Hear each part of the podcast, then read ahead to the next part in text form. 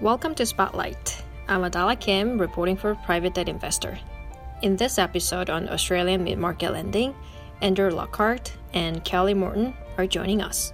Andrew is one of the original founding partners at Metrics Credit Partners. He focuses on many aspects of the business, such as product development, fundraising, deal origination, and risk management.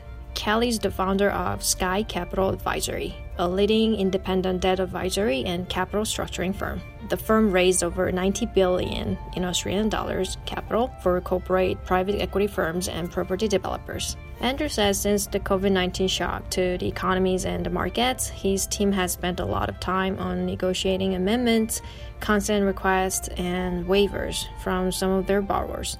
He adds, the deal pipeline has also been impacted the impact as a result of the spread of the virus and the economic and market downturn was quite bespoke to individual businesses and companies within sectors. And so I guess for us, we were fortunate that coming into the crisis, I guess, we had a range of borrowers in industries that we had decided not to provide financing to. So things that were more cyclical or higher risk industries. So things like the tourism sector, aviation, the retail sector come to mind, even student accommodation and education. We're also, I guess, fortunate that you know we don't have any material exposures to retail property trusts or commercial office trusts that would give rise to heightened degrees of risk. Some of those industries and sectors have been the hardest hit. So across our funds, I guess what we saw initially was a real need to engage with borrowers, understand exactly what was going on within their industry and specifically their business,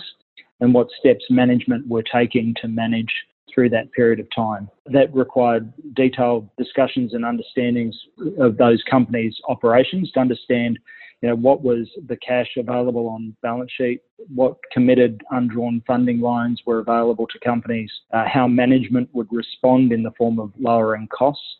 We obviously have in excess of 150 individual borrowers in our various funds and across our portfolios. Um, and so, you know, we obviously saw a number of borrowers probably less than 20 borrowers across our funds require some form of amendment to their existing facility. So a lot of our time was spent negotiating amendments or consent request waivers for borrowers where earnings had been impacted. And as a result of that, there was the potential for a breach of covenant that needed to be managed through. That often requires a negotiation. Through that period of time, I guess deal pipeline was impacted. We saw a number of companies that uh, were subject to or were looking to make acquisitions. A number of those acquisitions didn't proceed as a result of material adverse change clauses being triggered as a result of the equity market volatility. And so, I guess from that perspective, we saw a number of transactions that would otherwise have been completed not proceed to financial close as a result of market volatility and uncertainty.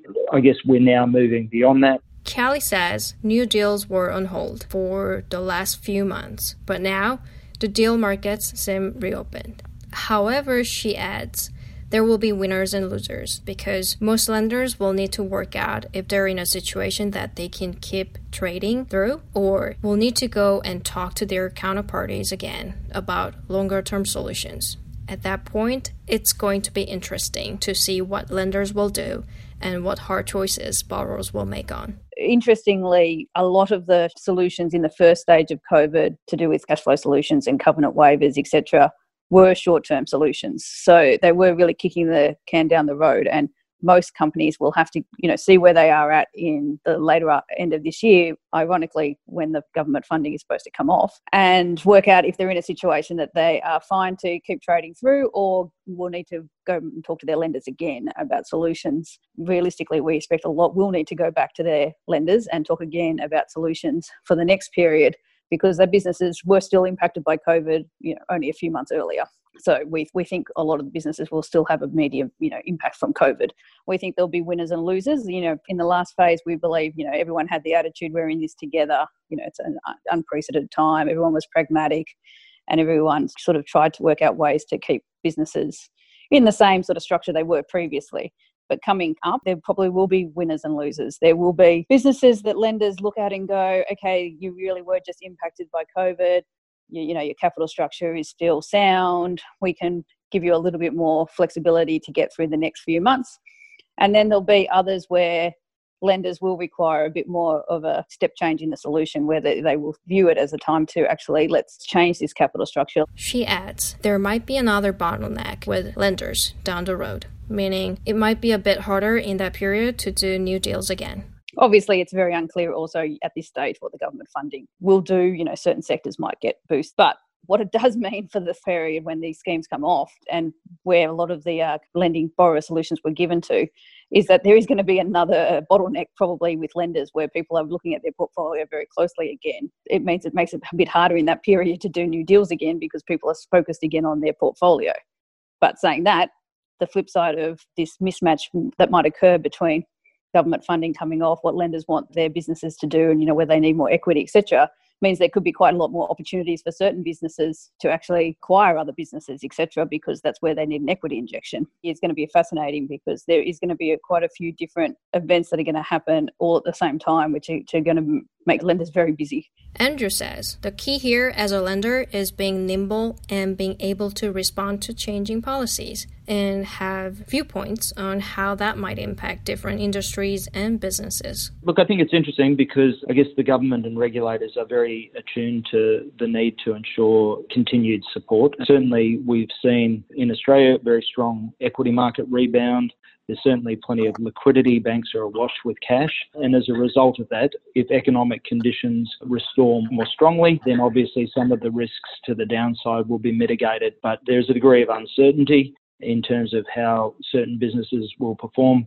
I think it's certainly in the broader Australian market, I think that there's some risks for the banks in both their SME, small, medium sized businesses, and also on their consumer side if unemployment levels uh, remain at elevated levels. So I think overall it's one of those areas where people will just have to watch the risk carefully. And as we've learned to do over the last couple of months, uh, be nimble and be able to respond appropriately based on amended or changed government policies and how that might impact different industries and businesses within those sectors.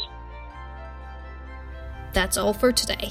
If you want to hear more episodes of Spotlight, you can check us out on iTunes, Stitcher, Spotify, Google Play, Podbean, and PEI's various titles online.